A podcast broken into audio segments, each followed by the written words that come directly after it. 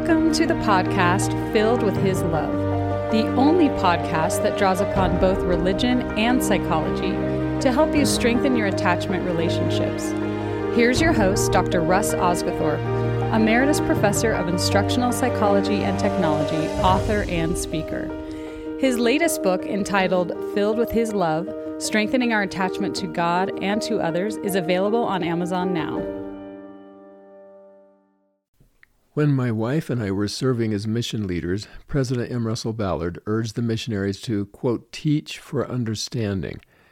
He was trying to help missionaries grasp the fact that they could not just explain a gospel principle and expect that the person they were teaching would comprehend the principle instantly. As my wife and I kept thinking about what he had said, we began teaching the missionaries that no one could understand a principle of the gospel until they lived that specific principle for example, most people, whether they are members of our church or not, know that drug addiction and smoking are not healthy habits. They can explain why these practices are not healthy, but while they are explaining why, they might be high on drugs or smoking themselves. So, explanations can be hollow and ultimately meaningless unless we act on what we know, unless we live the principle, in this case, of the word of wisdom. In our culture, we have been taught at a very young age that to understand means to know something cognitively. Young students learn a new concept in school and are then asked to give the definition of that concept on a test. So it's all about thinking, getting a concept inside the head, inside the brain. But philosophers for centuries have tried to help us see that real understanding is much more than a mental exercise. Truth must be embodied. In other words, it must be experienced. It must be acted on by someone with a body before it becomes a real part of us. One philosopher said it this way quote, Understanding is thus less a form of knowing or thinking than it is a matter of experiencing and acting. When Jesus walked the earth, he taught, quote, I am the way, the truth, and the light. He did not say that I can lead you to truth like someone leading another person to a destination, or I can explain the truth to you. He said, I am the truth. Both the Father and the Son embody truth. They live truth, and unless we live truth, we will not fully understand it. We can read about it, discuss it, write about it, but unless we actually live it, truth will not be fully ours. That's why the Savior taught that we should forgive everyone if we wanted Him to forgive us. How could we understand the principle of forgiveness unless we first experienced it ourselves by forgiving others? How could we understand the principle of faith unless we exercised faith? And how could we understand the principle of repentance unless we humbled ourselves and repented? That is why President Nelson urges us to repent daily. It has to become a part of us. It must get inside our body and spirit, our whole soul. Once, while teaching gospel principles, the prophet Joseph said, quote, This is good doctrine. It tastes good. I can taste the principles of eternal life, and so can you. End quote. To use the word taste was not by accident. He was helping people see that truth is something we experience, like taste.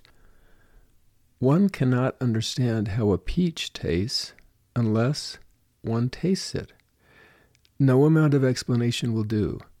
Elder Neal A. Maxwell used the same word in one of his talks. Quote, We are also to use our agency so that we come to prefer and even strongly desire the taste of gospel goodness, sweetness, and joy. Only those who have significantly developed the taste buds of the soul will be even partially prepared for the incredible beauties of the world ahead. So, to taste truth means to act on the principle, to live it. Then and only then will we know how sweet it is to forgive and how joyful it is to receive forgiveness. And when we come to understand with our whole soul the power of this gospel principle, we will want to taste it more and more. We will want to repent daily. When we are trying to help someone else come to a full understanding of a gospel principle, we often wonder how we can teach for understanding, as President Ballard urged. I love the thought of President Thomas S. Monson when he was trying to help us understand what effective gospel teaching really is. Quote, the goal of gospel teaching is not to pour information into the minds of class members. The aim is to inspire the individual to think about, feel about, and then do something about living gospel principles. End quote. I like how he said, think about, feel about, and then do something about living gospel principles. President Monson was saying exactly what the philosopher I quoted earlier was saying. First, we think about something, the idea or principle enters our mind. Then we begin to desire more understanding. We want it just like someone wants to eat a peach and experience the sweetness. And then we act on the truth. We bite into the peach and taste its juicy goodness. So, we can't really understand something until we live it, until we act on it with our body. Only then, only when the principle becomes embodied, can we really gain a witness of the truth we are studying. The other day, I picked up an old book with a small cover called The Mustard Seed. I opened the book and noticed that the author was Lucy Gertsch Thompson. The book had been given to my wife many years ago by a young women's leader, when President Monson issued the call to me to be the Sunday school general president, he recounted how Lucy Gertsch had been one of his favorite Sunday school teachers.